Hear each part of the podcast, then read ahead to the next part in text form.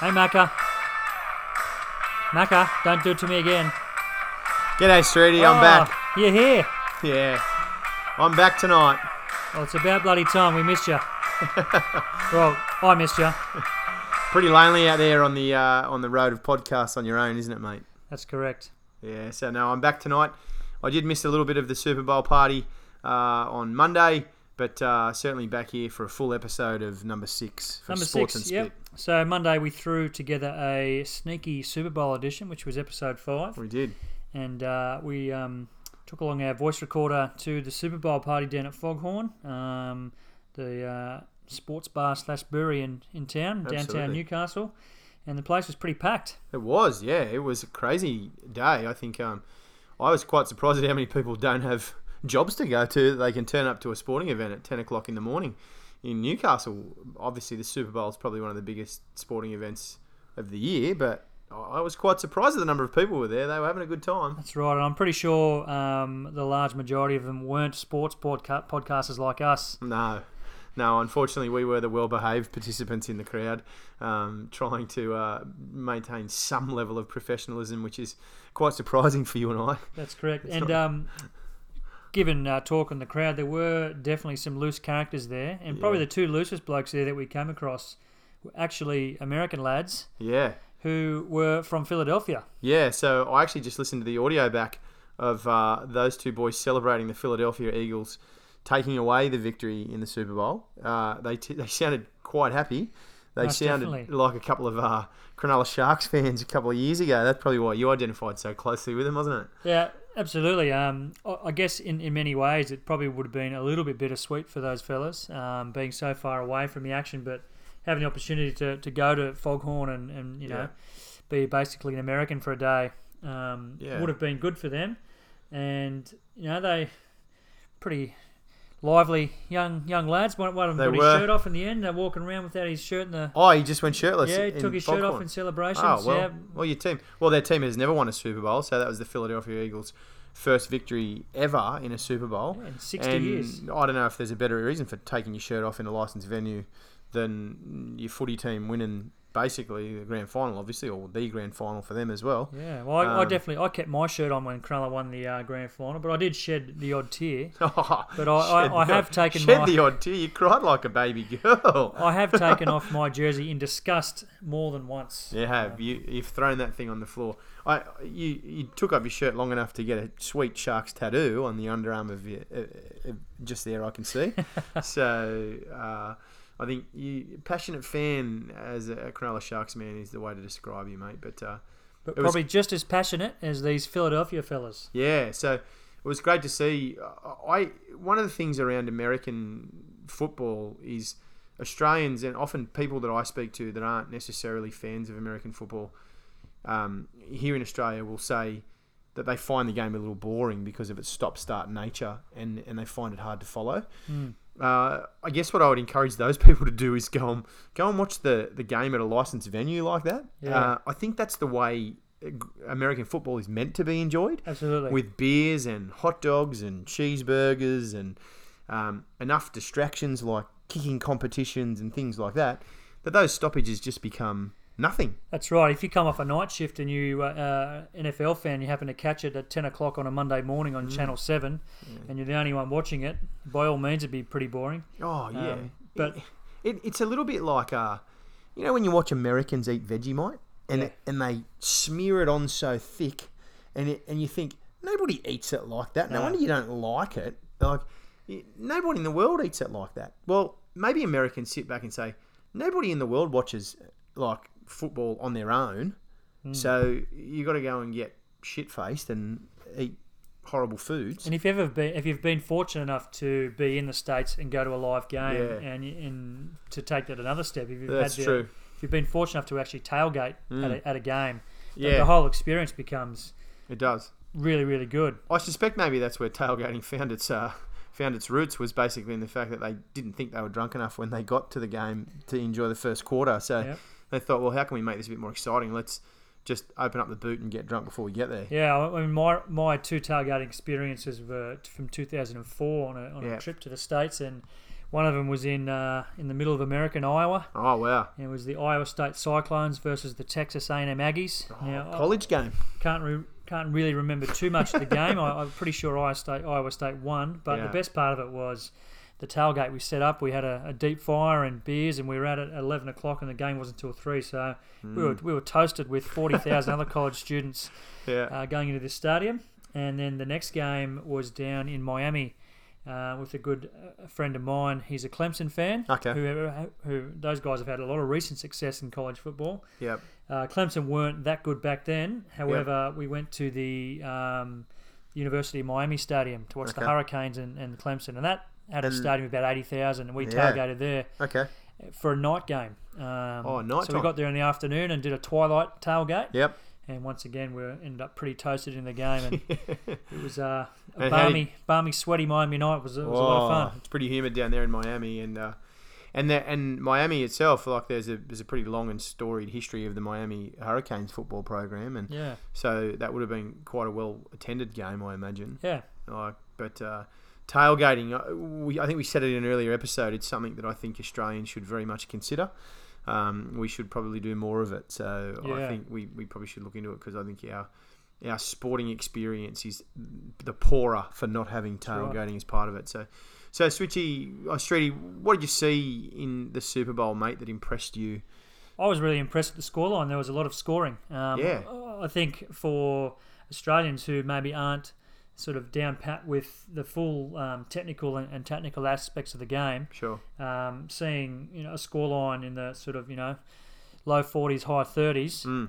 makes for some good watching. It does. Um, And that's not typical of a Super Bowl. I mean, that game was quite high scoring for Super Bowls. They're not necessarily like, you know, five to seven or something along those lines, but to, like, well, Tom Brady had, uh, you know, the greatest of all time quarterback, had a record uh, game in terms of how many passing yards he, he accumulated, and um, unfortunately couldn't get himself a touchdown or drop the catch that he that they say may have lost them the game. But you know, there was a lot of offense being played in that game. There was a lot of scoring, and Definitely. it was quite exciting, wasn't it? And the key pivotal play came down to a defensive play, and It did. Uh, one of the final drives, Brady was looking to pass down downfield on a Yep. on a big yardage play, Yep. and uh, I've, I've coined it the new uh, new Philadelphia sports term is the hand of God.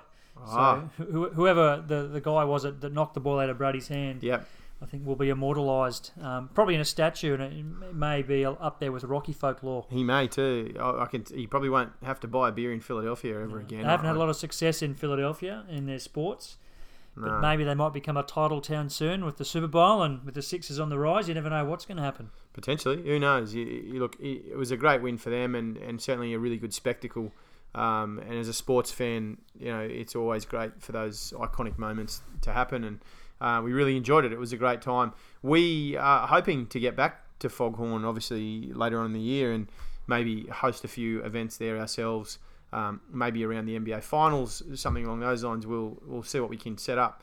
Um, but certainly, sharing sports with other people is uh, basically really what we love and what makes it so much better, isn't it? So Absolutely. It was, it was a great event, and uh, Foghorn have done a very good job uh, Mm. with that. And we look forward to not only Super Bowl, NFL related stuff. And uh, they did say the owner, Sean, in, in our um, episode five, said he had some good things planned for the NRL season coming up. Yeah, he great. himself is a big Knights fan. Um, and Yeah. he, he has some uh, some plans to bring more people in. One thing that really impresses me that I look forward to um, in a Super Bowl, not just the halftime entertainment, is I love to see what happens in the city that actually wins the game. yeah, So the, the Philadelphia celebrations. fans, the celebrations, probably you know the news clips of cars being pushed over, and um, in this case, the fans were um, climbing the, the, the towers out the front of the Ritz Carlton in Philadelphia. yeah. So they collapsed the awning. There was some really intense footage of the way that the Philadelphia Eagles fans celebrated that victory. Yeah, And it's pretty typical of a Super Bowl victory, as you say, Streety. Uh, it's a wild night in those cities when those teams win, right? Like That's right. it's um, it's pretty crazy. I mean, they don't hold back. Those fans, they absolutely go nuts, and uh, and the Philadelphia Eagles fans certainly made that one count. and you generally couldn't get away with it in Australia. The fun police would be onto it, um, quick, smart. We'd have barriers everywhere, and You know, Yeah. can't go here, can't go there signs. Well, But- you went to you went to the celebrations. So I, I've never actually been to it, the celebrations of a football team winning a grand final. I mean, I know um, some of them have been a little bit out of hand, but the Sharks celebration. How, how did that compare to the scenes that you saw in Philadelphia? It doesn't even compare, does it? No, well, we went to the back to the club um, down in, in Cronulla and Yeah. couldn't get in because there was five thousand people in the licensed club. So okay. Well, I think there was probably- five thousand people on that awning in Philadelphia. about yeah, and probably another five thousand people just converged on the on Shark Park, and Okay. I think we were still there drinking beers until about two or three a.m. when the, the team rocked up and That was probably slightly less people than actually attended the Cronulla riots ten years before. Yeah. but, yeah. Well, some some scenes um, erupted in downtown Newcastle uh, yesterday that were very reminiscent to what we saw happen in Philadelphia. Yes. When It word was wild here too. when word got out that the Newcastle Knights uh, beat the Melbourne Storm in a closed trial down in Melbourne on a on a random Tuesday in on a random February. Tuesday, yeah, all, all, all the unemployed folk of um, Yeah, downtown Newcastle who are Knights fans. Darby Street was Yeah. well out of control. Yeah, they they went to town, and you know if, if premierships are won in February, Yeah. then the Knights This is can hang a flag now, up for that. listeners. This is an unconfirmed report, and as we said once before, factual accuracy will not get in the way of what you hear on Sports and Spit. But there is rumours going around that Andrew Johns celebrated this like it was the '97 Grand Final, and we he was seen riding down King Street on a razor scooter. on a razor scooter. Uh, and Matt Johns was also quoted in the paper after their trial victory as saying this is way better than Lego as well. So um, it was a big, big day on Tuesday for Newcastle Knights fans. They haven't seen much success over the last couple of years. Well, and, I mean, um, if they beat the premiers, therefore they're better than the premiers, so they should be favourites to win the comp So by default, the Newcastle Knights are the premiers. So well, well done, Knights fans. We might have to change our pre-season uh, predictions based on that current Yeah. form from the Knights. Well, let's just very quickly mention that I actually correctly predicted the the Super Bowl victory for the Philadelphia Eagles. You didn't, Well, yeah, true. so uh, I'll just take one back there for your um, boasting about the uh, winners of the Australian Open and you predicting those guys. Um, Super Bowl victory one to Macca, so uh, I'm very happy about that. But anyway, congratulations to the Newcastle Knights. Um, we're very happy for you and your fans. Um, we hope that ten of you turn up to a game uh, this year. That would be great to see. And for all the uh, casual NFL fans, you can forget about it for another 12 months and become a fan again when the Super Bowl is on. Yeah, so all those um, all the boys with sleeve tattoos and things like that, or, or um, that uh, now wearing NBA singlets everywhere. Um, you probably want to get yourself on NFL as well and start to understand the game. So, um, so it was great. It was a really good day, and obviously you heard the, the jubilation from the Philadelphia fans. But that's not all that's happening in Sports Treaty, is it, mate? We've got a, a pretty big event coming up that's um, starting tomorrow. We've got the Winter Olympics in Yeah, Pyeongchang in South Korea. yeah, the Olympics, Olympics, Olympics, Olympics. Yeah, we're pretty fired up for the uh, Pyeongchang Olympics. Yes. Yeah, the um, plenty of events that we know nothing about. Some uh, exquisite winter fashions. I, I'm expecting some uh, pretty big things from Eastern European countries on the fashion front. Yes, definitely. So uh, we were mentioning to each other earlier when we discussed the Winter Olympics coming up tomorrow that actually I enjoy the Winter Olympics opening ceremony more than I do the Summer Olympic opening ceremony, mainly because of the fashions in the field. Uh, those women that, oh, sorry, not the women, sorry, the athletes that wear. Um, like the uniforms that, that, that the teams wear at the Winter Olympic opening ceremony, well above anything you'll see at the Summer Olympics. They are crazy. It's like a, it's like a really bizarre fashion parade all the way around a stadium. I actually think that probably a lot of inspiration for what we're going to see in, in, in this upcoming Olympics Yes. could have been um, drawn from Zoolander. Ah, yes, po- quite possibly, very much so. Yeah. Definitely, I think that was that was very influential. Very influential. Yep, Derek and his and his model friends may be the designers of every country's So we, Olympic uniform. I'm uh, I'm putting a prediction out there that uh, glitter yes. and uh, metallic um, color palettes are going to be well, you know, you've got staples of of the uniforms. puffer vests. Everyone's got those kind of, because it's quite cold, obviously, because it's the Winter Olympics. Um, puffer vests. You're gonna have um, scarves, knitted stuff. Always looks great, and I do think glitter will play a very big part. I think you're right.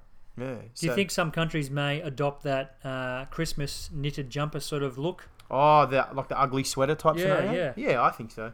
I think you'd be mad not to. I mean, that's popular culture now. I think Australia would be best served by doing something like that. Okay, so if you were designing Australia's Winter Olympic ugly sweater, what would you put on it? What's our best winter animal? Oh, we don't have Arctic foxes or polar bears. No, we don't. What about an albino kangaroo riding a surfboard on a yeah, jumper? that's pretty good. Yeah. Yeah? that'd be pretty good actually. Yeah. In green, in Australian green and gold. That's right. I like that. Yeah, that's pretty good actually. An al- an albino kangaroo riding. A Does our Winter. Olympic team have a mascot or a nickname? Oh, oh, that's a good point. Actually, I'm not sure. Maybe we should go to Google and try and find out. Um, But if not, I, I think the albino roos is um, the albino roos. Okay, yeah, because of the link to the snow and. Well, I don't, I don't think there's a thing. I don't, I don't think there's a snow kangaroo, but there's definitely albino roos. I've seen them at the at the zoo. No, that's yeah. Well, that's true. Yeah. Okay. So the albino roos, we're Yeah. rooting for you. Okay, let's go the albino roos. Listen, let's not go to Google. Let's just basically say that for the period of the Winter Olympics, we are going to refer to the Australian team The as albino the roos. albino roos. So let's go roos. We are And if- behind you. If we have any graphic designers uh, who are listeners, we'd love for you to dolly up a logo free of charge. Yep. And um, you can hit us at sportsandspit at gmail.com. Yep. And we're happy to display that, that on our Facebook pages. Absolutely. And uh, yeah, if it's good enough, we'll see if we can make up some shirts as well. Get behind the albino roos. Now, talking about the albino roos, uh, the Australian Winter Olympic team, how many athletes are we sending, Streety? And have we got any medal chances? Because we're not renowned for success at, at these games, but we've had a few. There's obviously the most well known was probably Stephen Bradbury. Yep. Um, but what about this time around in Pyeongchang? Who have we got? Well, this time for this Olympics, we're sending 51 athletes. Okay. Now, I don't know whether that's a record or not, but um, It doesn't seem like many, but I mean, well, yeah. Well, I'm not familiar with whether or not that's a lot or not very much. so we've got some um, some pretty big names here. We're looking at the Australian Olympic team's website. Household names such as Cam Bolton and Britt Cox, Yeah, um, Alex Ferlazzo, yeah. who looks like a lugeist. Luge. There's a sport. Uh, you- How do you get into luge? Yeah. Okay, Jarryd Hughes is on there. He's pretty big in Vic- a country town in Victoria, I would say. Belle Brockhoff. Yeah. So there's some names to keep an eye out for. Um, it- one guy who it will become a household name is our flag bearer. Yeah. So who's he, Macca? Uh, so he is the Olympic. Um, now I just uh, is it is is that our our man? I think he was named today, Scotty James. Scotty James. That's him. the reigning half pipe world champion Scotty James. Now, Oh, so- so if you does couldn't tell, I had to read that. So that would mean he definitely would be up there for a, a medal chance if he's the world champ, in theory. Yes, well, obviously, so as the reigning half pipe world champion, he would be a pretty good medal chance. Uh, so uh, he's competing in his third Olympics. Um, so On the news, he looked a bit like he was 15. well, he's twenty three. Th- hold on.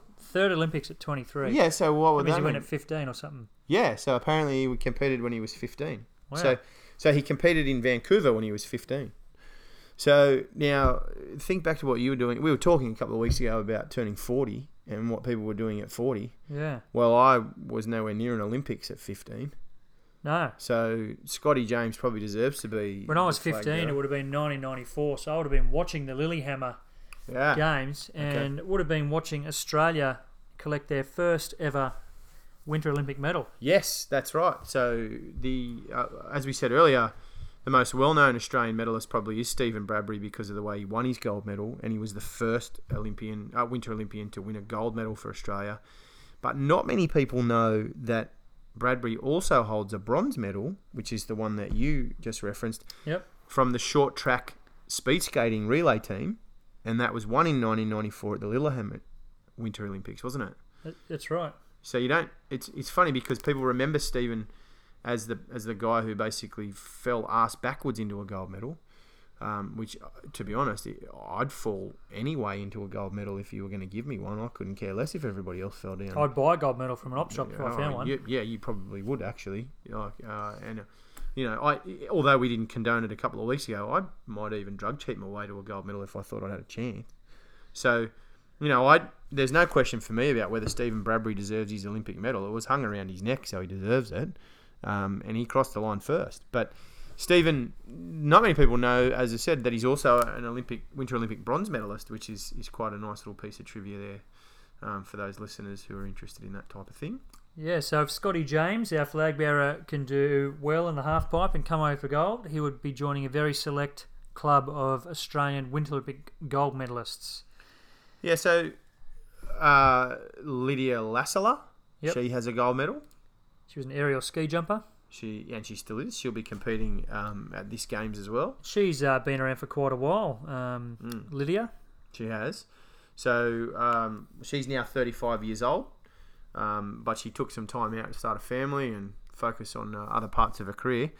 But she's back and she's a good medal chance for us.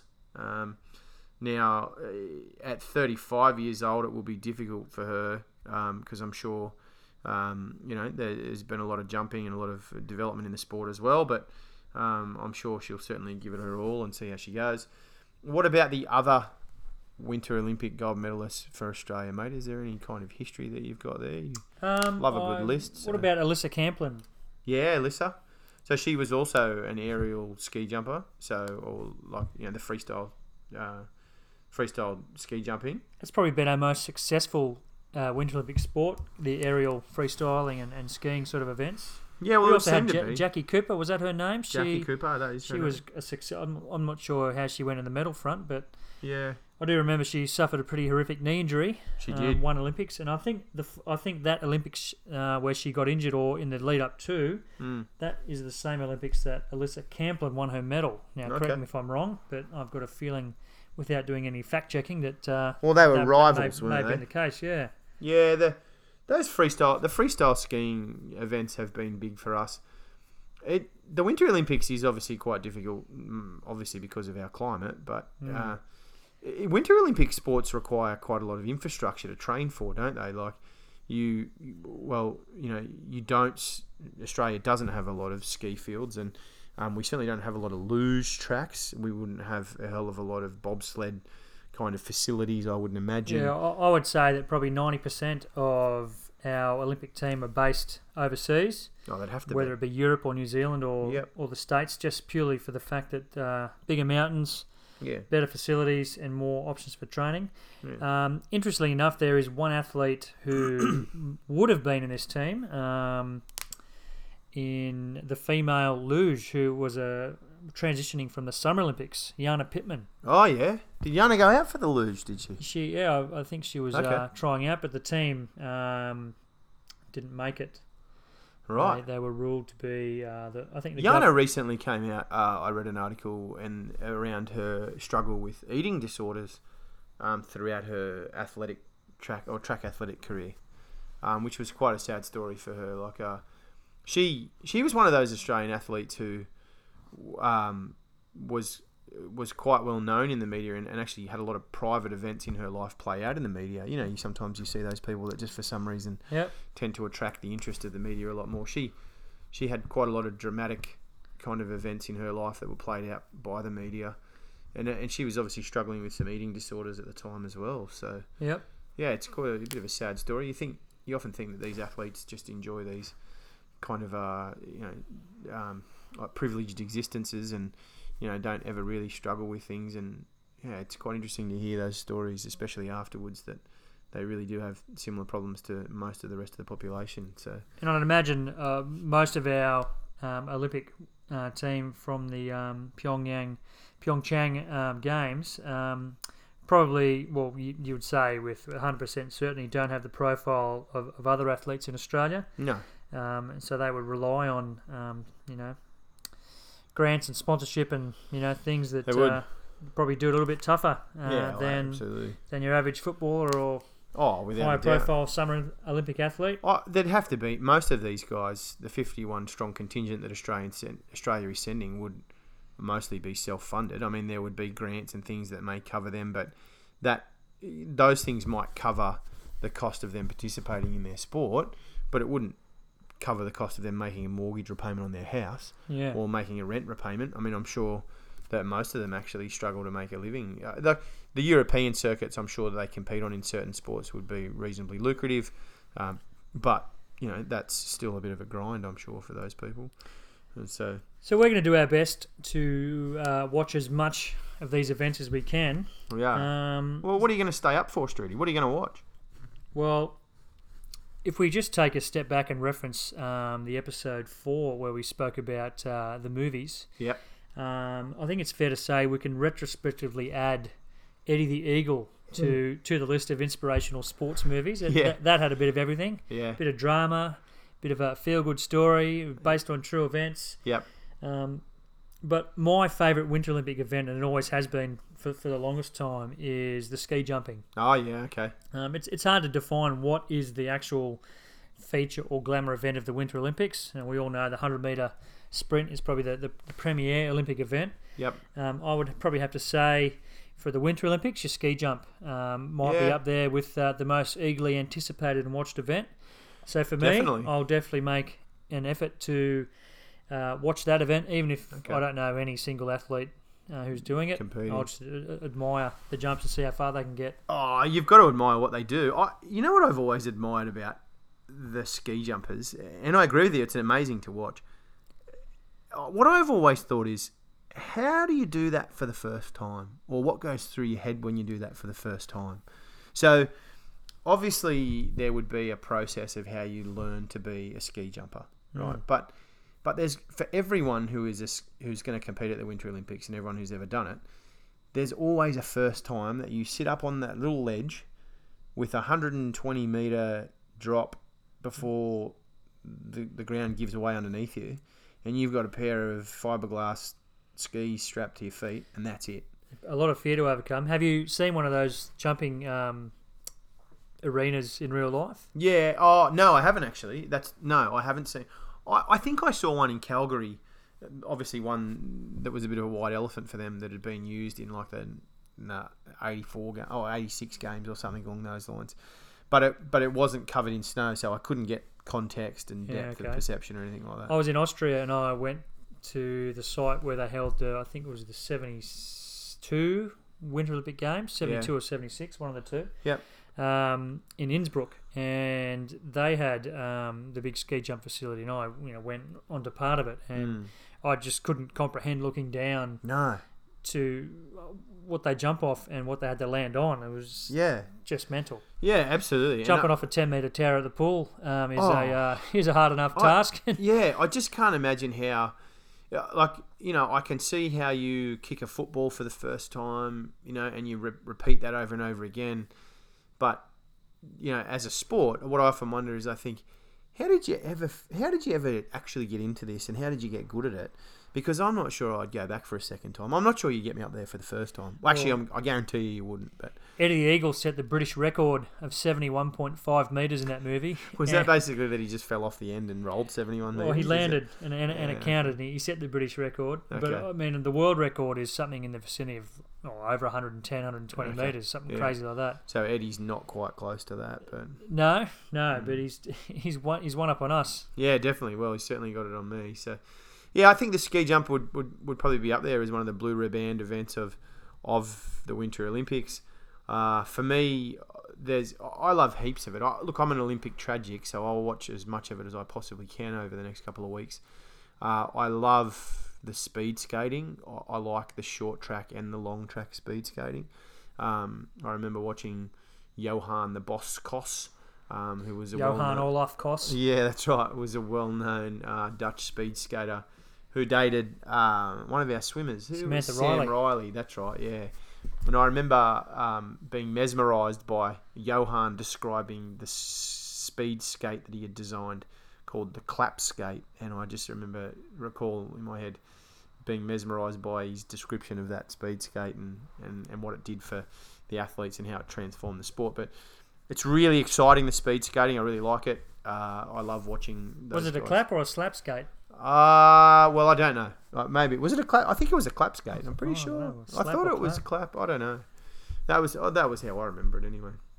Either way, if you if you cop a slap or if you cop the clap, well, I reckon there might be a bit of the clap going around at the Olympic Village. I mean, that thing must be a party zone. I'd say. Well, there there were stories that got out of the Sydney Olympics that uh, Ansell, who were one of the sponsors of the Olympic Village, uh, at one point ran out of condoms. what are the stories of um? I, I mean, I'm sure there's stories. It'd be a bit harder in the uh, in the winter games. Like it's not as uh, you know, like you, athletes are wearing Is that, jackets and is that a pun? It would be a bit harder. Is that? Oh no. So. thick clothes. There's probably less um, less less perving going on there. oh, you think that uh, it'd be hard to tell whether or not you'd be interested in somebody? You think, geez, there's a lot of puffy vests going on there. I don't know. Yeah, right. Oh, we might be going. I, there, I'm sure there's some amazing stories of some parties that go on at the Olympic Village.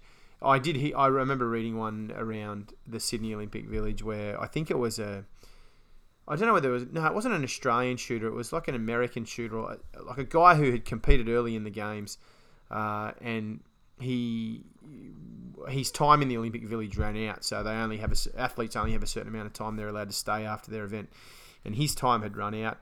Uh, so he packed a bag, and instead of going and getting on the plane and going home, he just went around the Olympic Village and found an unlocked door to one of the, the houses, and then basically set this um, this house up that was in the Olympic Village uh, that had been empty for a while as a party like place for the rest of the the games, and just hosted all of these parties. And uh, I think uh, once he's uh, once he was found out by the organisers of the games, he was handed over to his you know to the um, the US Olympic authorities and. I'm not sure so sure they ever let him compete again, but geez, it sounded like he had a good two weeks in Sydney. I, I think, uh, I, I tell you, I'd, yeah, you would have loved to have been involved with it. It would have been pretty good. So I would love to hear about it. So I'm sure these guys are going to have a great time in Pyeongchang. We'll have a great time following them. Um, but for me, the speed skating is probably what I would look forward to the most. I I, I do also look forward to uh, like the biathlon, the cross country skiers. Yep, Those guys. that's that's something we don't really know a lot about no, it's a that event. it's a hard event for Australians to understand. It looks they tend to move in a bit of slow motion uh, there, and we don't understand exactly what type of fitness and, and, and physiological output it takes to be a cross country skier. Um, it's as a somebody who's who loves endurance sports like trail running and marathons and, and, and those sort of things. These guys are probably the fittest athletes in the world, and the output that they have is like the equivalent of, you know, I mean, I don't really know what it is physiologically, but it maybe let's say it's you know riding a bike up to the, to the, to the top of the Pyrenees, and then being asked to step off and shoot a gun at a Yeah. target. I don't know how many meters away, but it's it's phenomenal, right? And so we don't necessarily understand exactly what they're achieving, but it's it's great when you do understand that to Yeah. watch it and and it's a really competitive kind of sports. It's massive. I mean, if you've got Fox Sports, you can turn on Eurosports at any stage and watch a bit of the cross country skiers. But oh, yeah, it blows me away. One thing that I think that uh, the Olympic um, movement, particularly in the, in the winter uh, side of things, does really well is um, stick with the times. Yeah. And I think events in the Winter Olympics probably have a better track record of being adopted or you know replicating pop- popular culture, what's going on um, in, in in the real world. Definitely. Um, so. Uh, having said that, I think one guy that who always sort of gets a fair bit of attention at, at, at this time of year with Winter Olympics is, is Shaun White, the Flying Yeah. Tomato Yeah, and you can probably credit him uh, in large part with, um, you know, for events such as snowboarding and all those related action sort of uh, sports. definitely. Um, you're coming into the Olympic Games, and we've seen a little bit, a little bit of it in the Summer Olympics with, say, BMX riding and stuff like that. yep. But your snowboard, your downhill, your half pipe, those events that are sort of that were typically X Games events are now le- Yeah. legitimate Winter Olympic sports, and you'd have to probably make the argument right up there with some of the more popular events. Yeah, absolutely. I think uh, you know the Olympic movement has probably struggled yeah, in the summer games to keep up with popular culture, but certainly the, Winter Olympics. This is where it crosses over. I mean, the X Games. Um, for, for Winter Olympic athletes in things like snowboard half pipe and ski cross and snowboard cross and um, for them to be Olympic events, they adopted that really quickly and, Mm. and athletes like Shaun White uh, really have been a catalyst for that. And it's it does make it quite exciting because you know it increases its relevance, and those sports are fast and you're not violent, but they're you know if you have a stack, They're entertaining. yeah, absolutely. Like I mean, you know, I mean, let's be honest. Everyone loves a good stack on the snow. Like you, you, you know, you watch the giant slalom skiers, and part of you's thinking, just fall over, just fall over, because they're flying, and you know that they're not going to be able to stop for ages, and they're going to cannon into those fences. There's a little part of you that wants to see them go fast, but there's also a little part of you that wants to see them have a pretty good stat. Yeah, I'm sure the uh, the highlight reads of the uh, the reels of the bloopers and the and the stacks Yeah. probably are going to get a lot more views than uh, than some of the events themselves. Yeah, definitely. And I think uh, I think you're right, Streety. The uh, that that kind of uh, adrenaline and, and, and, and kind of action sports has certainly uh, made its way to the Winter Olympics, and, and certainly Australia's got some good chances in those events because typically we're mad bastards who you know throw ourselves off anything that's popular. Yeah, we tend to do pretty well at snowboarding. And we do have a kind of a real hot migration spot in terms of everyone that lives in Whistler is Australian anyway. So we probably it's probably one of the big breeding grounds for people to become a Winter Olympic athlete, I guess. Pun intended, breeding grounds. Uh, yeah, oh yeah, there'd be there'd be a bit of the clap getting passed around Whistler. Bit of a shout out to all our friends out there who've done a winter in Whistler. Yeah, if you've been there, you know that probably you got to watch out for the clap. So Sure, you've got a story or two to tell. so that's the Winter Olympics. We're really looking forward to it. Uh, you know, we will try and keep you updated as much as we possibly can, um, and certainly hope that Australia gets a couple of uh, couple of medals. Yeah, and some also must see TV. We spoke about this a couple of weeks ago. Is the mixed Korean women's ice hockey side? Yep. This is the North and South Korea mix. That's right. Yeah. Okay. So we'll be interested to see how they go in the tournament, Yep. and um, fingers crossed they can get a, a win or an airtime or even a goal. Yeah. Now these like surely the North the North Korean participants in that team. We said this, but they're you know they've got to be pretty good chance to defect and not go home, don't they? Do you think we'll see like a scandal? Obviously, we, you know, there's uh always the opportunity for drug cheats and so forth, and uh, that's almost come to be expected with any winter event. Definitely. But uh, with, with the success of I Tonya and, and and that movie sort of coming out at the time it did just pre uh, Winter Olympics, Mm. do you think there you know any any ice skating scandals, some new rivalries coming out? I think so. I don't think you'll see, you know, like a, a scandal on the likes of I Tonya and Tonya Harding and Nancy Kerrigan. I, one thing I will say about ice skating uh, uh, is that I like to watch it, but I will come clean in saying I can't tell the difference between a triple axel and a double axel when somebody does it. So when we were watching that I Tonya movie and, and everyone was kind of getting really excited about the fact that she'd performed a triple axel, mate, if you hadn't told me that she'd done a triple axel, I wouldn't have a clue. And it's like like the ice skating for me is a little bit like watching the diving at the Summer Olympics. I don't necessarily know if you've done it well, except for the fact that you didn't belly flop. Hmm. Um, and so if you don't fall on your ass in the ice skating, I kind of go, well, well, good on you. You you, you should probably win. But but I don't know. I, I guess maybe it's kind of the same. The diving, the analogy would be that I guess I just kind of look at the nationality of the of the athlete and think, oh, well, you're probably a good chance to win it. So if you're Chinese in the diving, you'll probably win. Yeah, And if you're, I don't know, like, yeah, what what nationality dominates the the Russian. Russian? Yeah, they do, don't they? Yeah, the, yeah. So Mako, give me an over and under on Australia's gold medal um, Ah. chances and overall medals. Overall medals, oh, well, it's going to be less than five, quite easily in terms of overall medals. I think we might win three medals, and I think uh, one of them will be gold. Big call. Yeah, I think so. Well, Yeah. obviously, I'd like to see as many gold as possible, but I'm going to be a little bit more conservative, and I'm going to say the under over on the total medals Mm. is two, Okay. Yep. and uh, I'm going to say that unfortunately, I don't think we'll come away with a gold. No I'd love to be proven wrong, but Yeah. I don't think we've got a Bradbury in us, in us this time. Well, you're a bit of a negative prick, aren't you? So Yeah, sorry. No, that's okay. That's fine. Anyway, let's go. The Someone's Al- got to be the yin to the yang. No, that's true. Yeah, it would be a little bit a bit lame if we just agreed with each other. But the albino roos, The albino roos. Let's yeah, go. Yeah, the albino roos, the albino roos, whatever we want to call them. Let's go get them, guys. White fur and pink eyes. Let's hit them hard. Yeah, pick up your glittery silver puffer jackets. Get out there for the opening ceremony tomorrow and give it hell. So, and then get back and find yourself an open house at the village and party like it's 1999. Yeah. Yeah.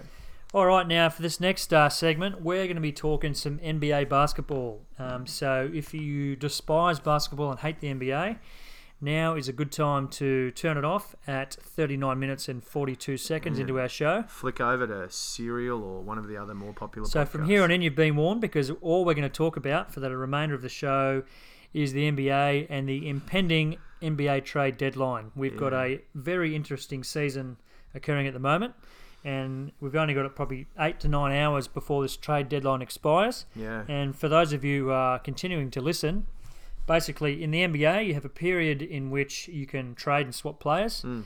and there's a deadline to have all those deals done. After that um, deadline is passed, Mm-hmm. um, no more teams can transact players between between between teams. Yeah, so basically after well three o'clock American or New York time tomorrow, and about what we estimate to be about seven a.m.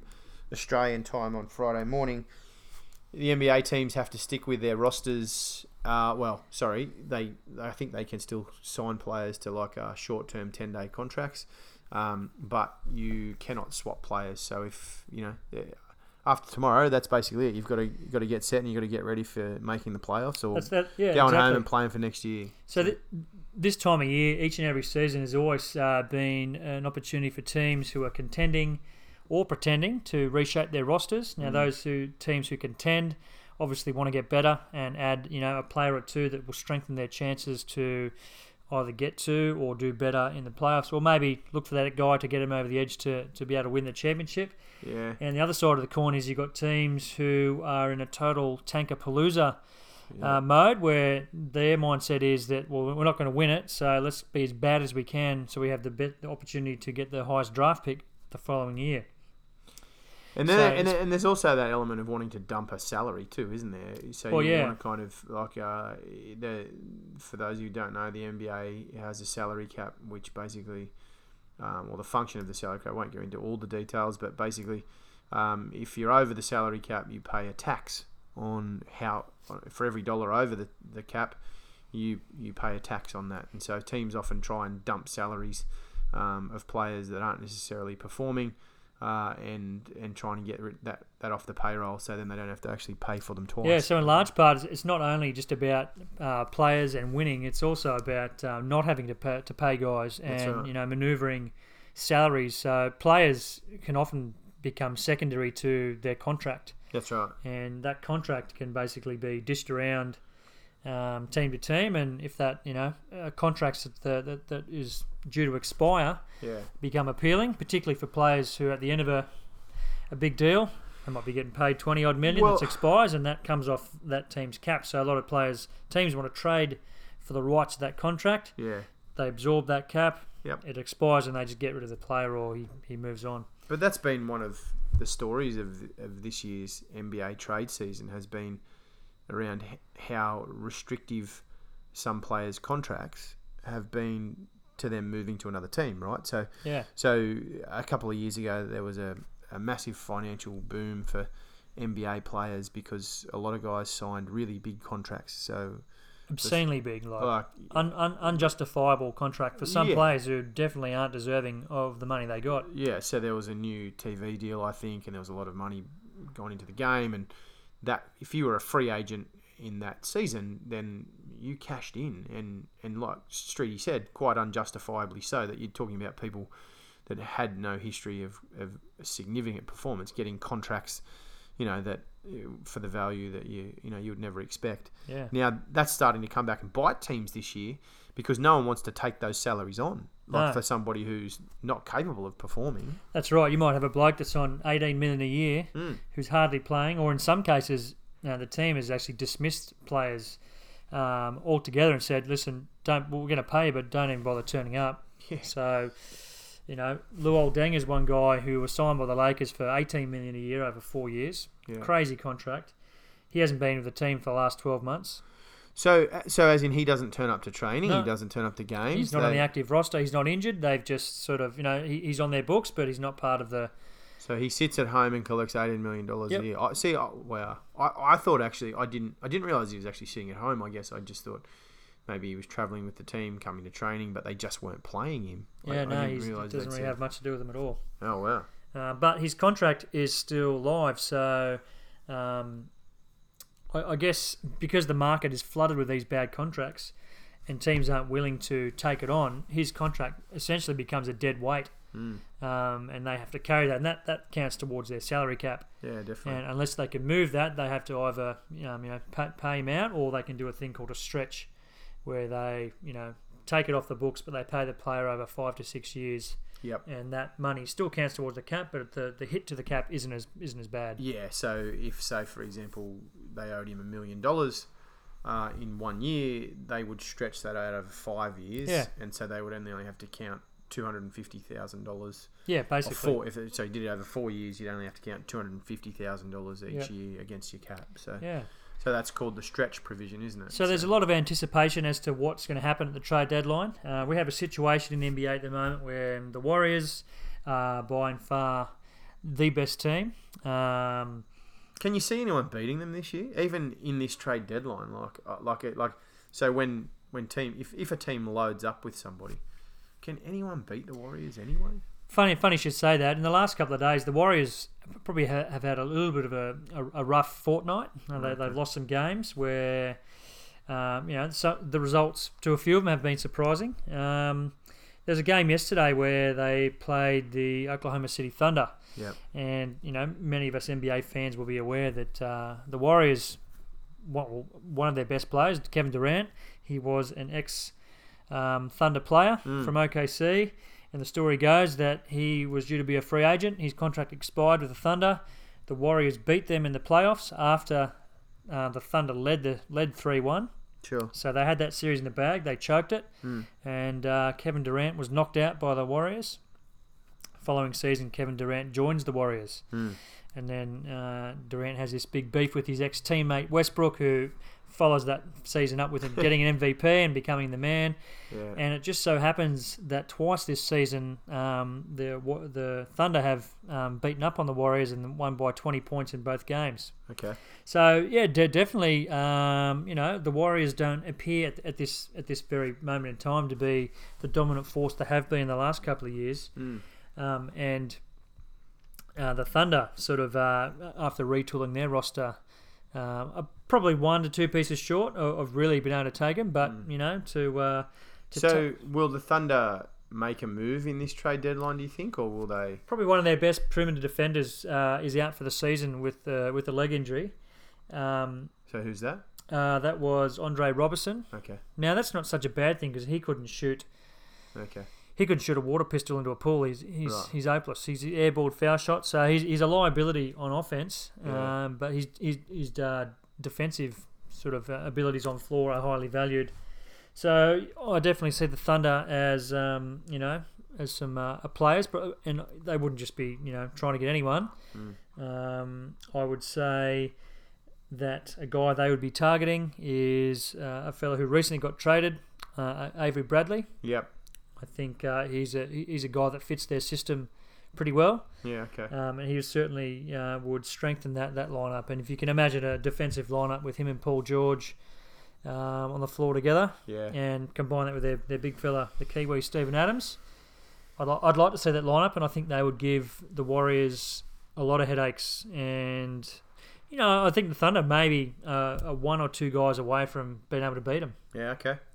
Well, it'll be interesting to see if they do pick anybody up. I think uh, probably one of the things that interests me about the trade scenario for NBA teams is how you integrate that player that you get this late into the season. Because what are they like? Fifty games, Fifty games in, yeah. fifty games into an eighty-two game season. So you've got thirty games or so to find a rhythm with your new team and find a spot. I think with basketball, you, you don't reinvent the wheel, and these guys would know the playbooks of other teams and other coaches Because pretty, they've played against them so pretty much. well. I mean, all, all due to the scouting report. So you, Sure. you're going to know the system. You've played against them before.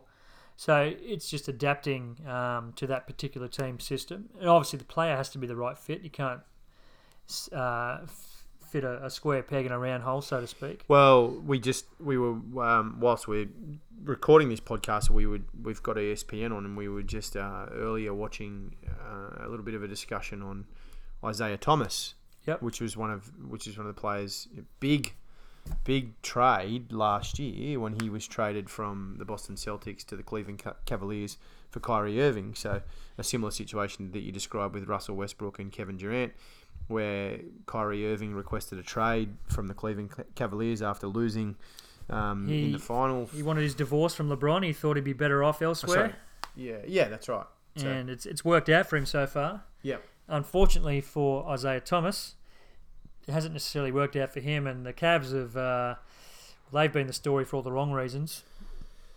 They're, Yeah. um, they're losing games they shouldn't, getting getting belted. Their defense is horrible. And now he's only Isaiah Thomas has only really come back and played in the last probably ten games or so, or last couple of weeks.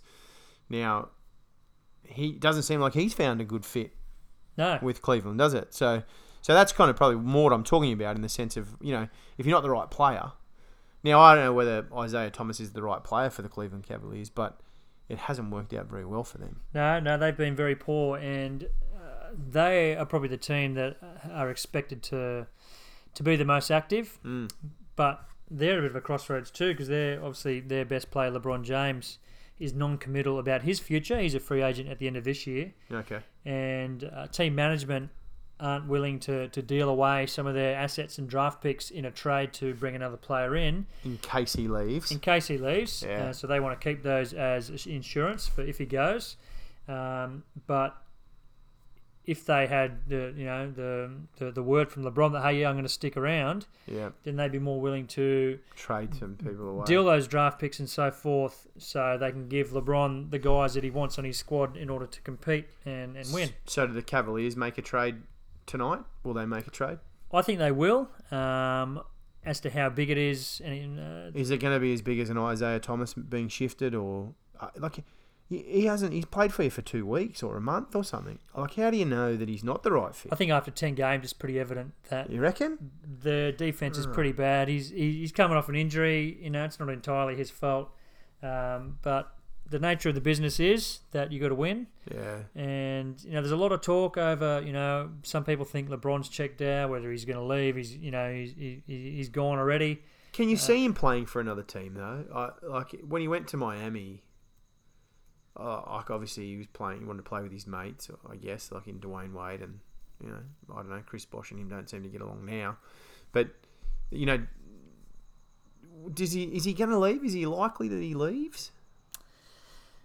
Yesterday, I would have said that yeah, it's it's probably more of a chance that he leaves than, than what he stays. Okay. Uh, they had a game today, and they um, they won in overtime off, off a LeBron game winner. I want some money on that Um, game. so it was the first time in a long time that I've seen all the Cavaliers smile. yeah. Okay. And you know, m- maybe all it takes is is one win or one shot like that to get them back on track, and, and Mm. things start to click. And but you know, they, they won the game 140 to 138 in overtime. Yeah, so not Now- exactly a defensive Yeah, grind. I mean, usually 99 times out of 100, if you let in 138 points, you're going to lose. Just this one time, they scored 140. That's not going to happen every game. So their defense is still a problem. yeah. Okay. Um, the offense is, is isn't an issue. Mm. Um, so I, I probably think that for you know for the Cavs, they are up against the wall, Mm. and they're probably left without a choice. They need they need to make a trade. So if anyone's going to go, I would think uh, J.R. Smith is likely to get traded. Yeah. Um, in Iman Shumpert, uh, yeah. they okay. have pretty pretty de- decent sized contracts, but aren't getting the production. Isaiah Thomas may dodge the bullet. Um, I think if he were to be traded, a draft pick would have to be included in order for a team to take him. Sure. But he does have an expiring contract this year, Okay. so that money would come off any other team's books, and it's it's a good audition for a team who maybe are considering signing him long term. Mm-hmm. They may get a three month rental to see whether it's worth investing in him. Okay. Yeah. And the the other So he's a so so he's a I guess a good trade prospect then. He's a good trade prospect on a good contract. Um, but the biggest issue with him is he's coming off an injury and he's definitely looked a step slower Okay. than what he was 12 months ago when he was in the MVP talk, second leading scorer in the league. And, um, well, basically, he's, he's a shadow of himself. Mm. He just isn't fitting that system um, that the Cavs are running. But having said that, none of those role players on that team are actually fitting the system Yeah. they're not doing their roles or, or, or what they should be doing or what they're being paid to do. They've been pretty lackadaisical. So what do you think about the Australian NBA players? Is there anyone of those of that contingent, anyone that could be traded? Yeah, well, there's a report today that the Spurs were also interested in Avery Bradley, Okay. and you'd have to think that a, a package centered around him probably would involve Pat Mills. Yeah. Okay. But the Spurs today lost Dejounte Murray, the point their their starting point guard. True. Now, so Paddy Mills is obviously playing backup point so guard, maybe a bit job's of two little, as well. So a little bit more maybe safe. that changes your focus. Like I don't know, maybe it saves him, maybe it doesn't. Yeah, the Utah Jazz are in a, a little bit of a uh, spot. They're a bit of a crossroads. They're obviously not going to win the comp, but they're sort of within reach of, of possibly making the playoffs. Sure. But someone like Smoke and Joe Ingles, who is a good shooter, Yeah. um, a decent defender, so he's Sure. uh, you know falls into the category of what's known as a three and D guy. So he, he adds value to a team. Mm-hmm. So um, he he could definitely be a target for a trade. He, he actually recently signed a contract at the start of the year for 52 million over four years. hmm Um, so that's some pretty decent coin. Yeah. Um, but that size sounds like a lot, but that, that contract is actually fairly conservative in, in the NBA at the moment. hmm So there may be a contending team looking for a bit of extra shooting, a bit of extra depth on their bench. Yep. Um, someone like, dare I say, the Golden State Warriors um, would would you know suit. The Golden State Warriors need a bit of extra shooting. Yeah, well, reports are there they're they're looking to strengthen their bench. They're not happy with their bench production. Well, that's because they've got four guys that play most of the minutes and hold the ball True, but uh, someone like Joe Ingles would actually fit quite well. a, a team like that very well. He well. probably would actually. That's true. He's you know he's probably one of the prototypical Australian athletes in the Yeah. sense of he's happy to do whatever it takes to win a game. I think Aron Baynes' job in Boston is, is pretty safe. I would think so. But they did recently add another centre, didn't they? They did, yeah. Like through the free agency. Well, he was waived. Um, what was his name? Um, yeah, I know the guy you're talking about. But It was- anyway, so he, so Baines, you know, he may be on the trading block, but it's probably. It sounds like it's unlikely that an Australian player is going to be traded this this. Yeah, there was some talk season. of our, our, our mate Dirty Deli, Matthew Dellavedova. Oh yeah, dirty. Uh, but he actually just got injured the last couple of days and he's out for a month. So yeah, I saw him sprain his ankle quite badly. Yeah, so um, if there's an injury involved, that pretty much rules any player out from being traded. I think as soon as Jason Kidd got uh, got fired, I think Dellavedova's job at the Bucks was safe. I think Jason Kidd was the only one that was probably unhappy with him. Yeah, I think that the franchise itself really liked him because of the way he plays the game. He plays the game really hard. He'll give you everything that you need, yeah. and those are the sort of guys that when you when you're not going to win a championship, uh, or, or you're building trying to build towards one as the Milwaukee Bucks are, um, with you know um, with their stars and and and the players that they've got. You know, Dellavedova is somebody that you want to hang on to yeah, because he was, a, he, was, he was a key member of that championship team from the Cavs two years ago. yeah, I remember him getting on the Corona tins when they won. Famously was snapped at the Vegas casino. Ah. Everyone's drinking Cristal champagne and Deli's on the tins. Deli's on the tins. What a legend. What a champ. We, Yeah. we love Deli. and double that. park too in the photo. I think double parked on Corona went, went viral. Yeah, Very classy. yeah, because it, it's Oh, a good way to mix Australia versus it was- the fact it that you're rich, right? He Like was only saying on a that- couple of mil then. It was only after that that he signed his four-year, forty-eight million dollar deal or something crazy like that. There was a cool story going around about him when he um, when he signed his uh, as a rookie and he was on an unguaranteed contract and uh, so he'd come out of college basically he'd worked his ass off uh, he was undrafted he worked his ass off in uh, summer league and, and got an invite to a training camp and then with the Bucks and basically played his way onto the team uh, at training camp right so Yeah. this is a guy who really didn't have a lot of money, uh, like quite genuinely didn't have a lot of money. Now, clearly, um, you know, when you're an NBA player, there's a few opportunities for you to do to to, to take advantage of the hospitality that people provide. So, uh, uh, before each game in, in an NBA arena, there's a there's a media room where um, you know journalists and everyone covering the game gathers, um, and the teams will provide catering in those rooms. So um, for the journalists because they want to attract them because coverage is good for them. Anyway, so Dellavedova and one of his other rookie teammates that year, I can't remember who it was, um, were renowned for arriving at the arena early enough so that they could go into that media room, have food because they didn't have enough money to to, to buy dinner um, before they hit their big paydays, um, and cleaning out the actual media catering um, before those guys before the journalists even got there. Good so on you, Deli. Always scheming. so, we love it. You know, I don't even know if Deli even paid for those Corona tins. He might have. If he maybe he was just too tight to buy the Cristal, he might not have had the money. I probably would have been LeBron shout that night, I reckon. Oh, I would say so. Oh well, I'm sure the team owner probably took care of it, but Deli still went with, "Nah, mate, I'll have just have a couple of beers, thanks." Well, there's one Aussie that definitely won't get traded, and that's our boy Ben Simmons. No, he won't. So, So he's not get, he's not going anywhere. But no, the Philadelphia 76ers aren't letting him go anywhere. one, one thing that may he may be going, he may be going to LA as an All Star. Well, this is a saga that's drawn out for quite a while. So, so he was denied. He he didn't make it in terms of the fan vote. Let's go through it. He didn't make it because of the fan vote. Um, he fell short. Third amongst guards in voting. Okay. by the so, fans. So he was one position off. Then the coaches decided that they didn't want to select him. Now, this is the opinion that I've always had. Obviously, is that the coaches have that rubbish mentality, that bullshit mentality, where they say, um, no, he has to earn the right to be an all star, um, which is just a load of BS. But that's what they do. Um, and and since then, there's been four injuries. Or, yeah, the latest came yesterday with uh, the unicorn, The unicorn. Kristaps Porzingis, Yeah. dunked on someone, and Yeah. on his landing, he did his knee. Okay, so he's out for the year. He's gone. So he won't be playing in the All Star game in two weeks' time or, or in 10 days' time or so. Um, that opens up a position potentially for Ben Simmons. There's no one left. There's no one It's- left. it's got to be him. Is that the way you want your position to, get, to No. earn your position in the All Star game? I mean, he Mate, probably- we don't have anybody else, so if you could come along to LA, it'd be really great. You're coming anyway because he's playing. He's playing in the Rising Stars game on the Saturday, um, or Friday, or whatever date's on. So he'll be there.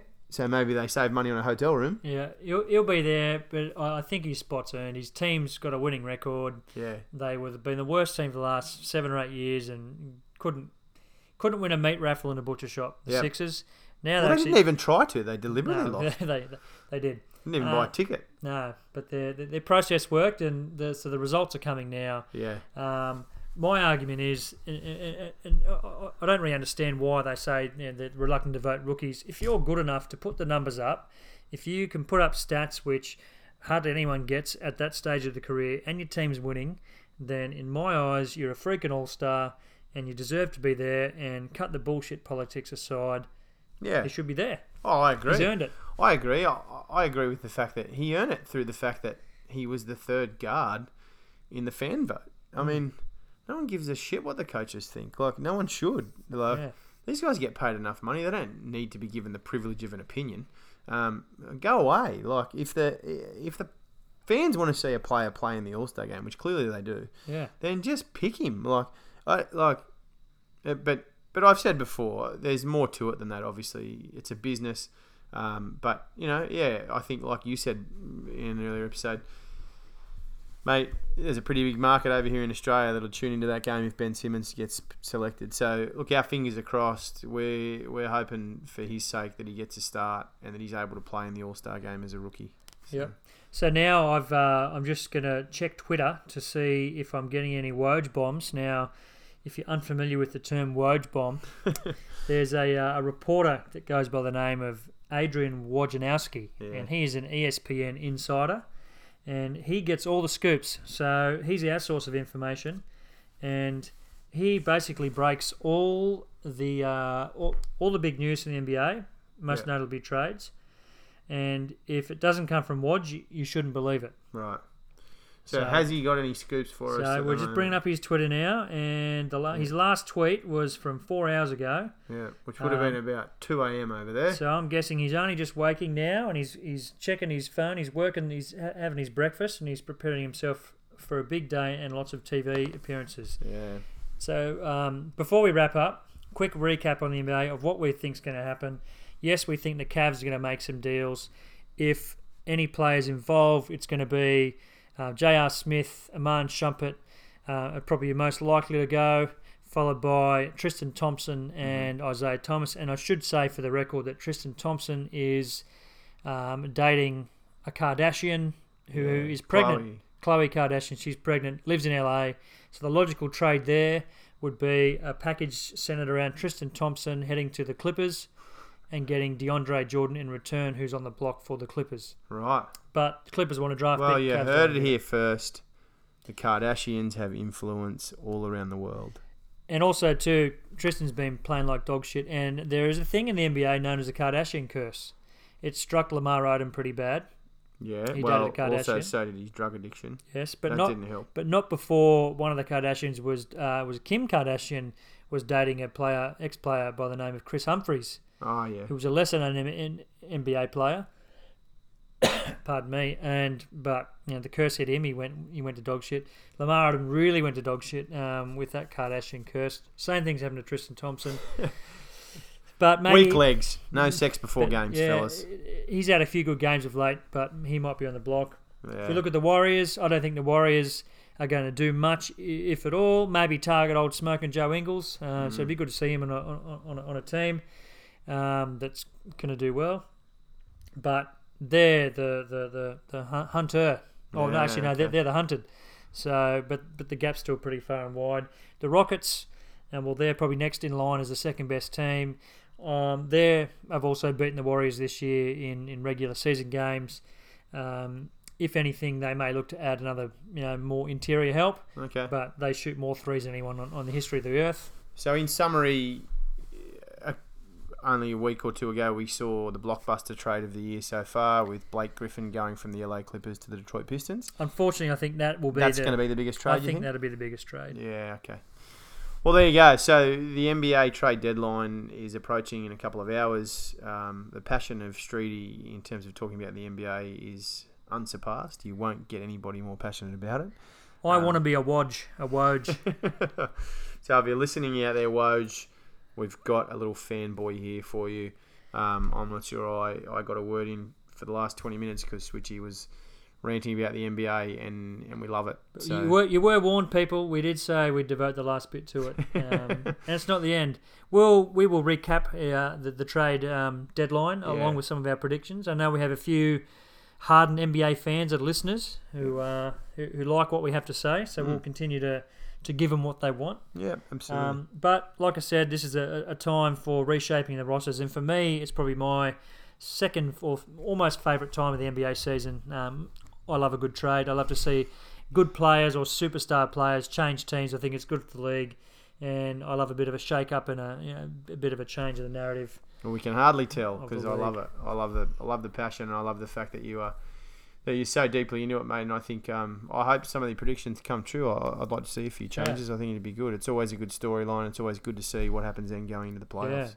Yeah. And um, before we uh, leave, footy starts in four weeks. Four weeks. So our, our next couple of episodes are going to be focused on our AFL and NRL previews. Yep, We'll be talking about uh, the season upcoming. We will. We'll try and touch base actually with the AFL women. Uh, we didn't get a chance to cover it tonight, but the AFL women's competition kicked off last weekend. Um, there was again uh, like huge crowds come in to watch the, f- the first round of, the, of that competition, um, and what they're doing there is amazing. The AFL um, with the promotion and the support of the game. Um, and the developing the women athletes um, to to really put on quite a, an amazing show. So um, we love watching that. We love catching it on the weekends. Um, and footy is back in, in, in its entirety. in Can't weeks' time. wait. Bring on the So- footy. Footy. four weeks, you'll hear a bit more about that as well as we go through. So um, enjoy the Winter Olympics in the next couple of days or over the next week. Enjoy the NBA trade deadline news. Um, and we'll come back out here with uh, with the next lot of sport um, in about a week's time for episode. enjoy the seven. fashion. Enjoy the glitter. Enjoy the gold. Enjoy the metallic themed uniforms. And take it easy while you do. Alrighty, peeps. We'll see you for lucky number seven. See you guys.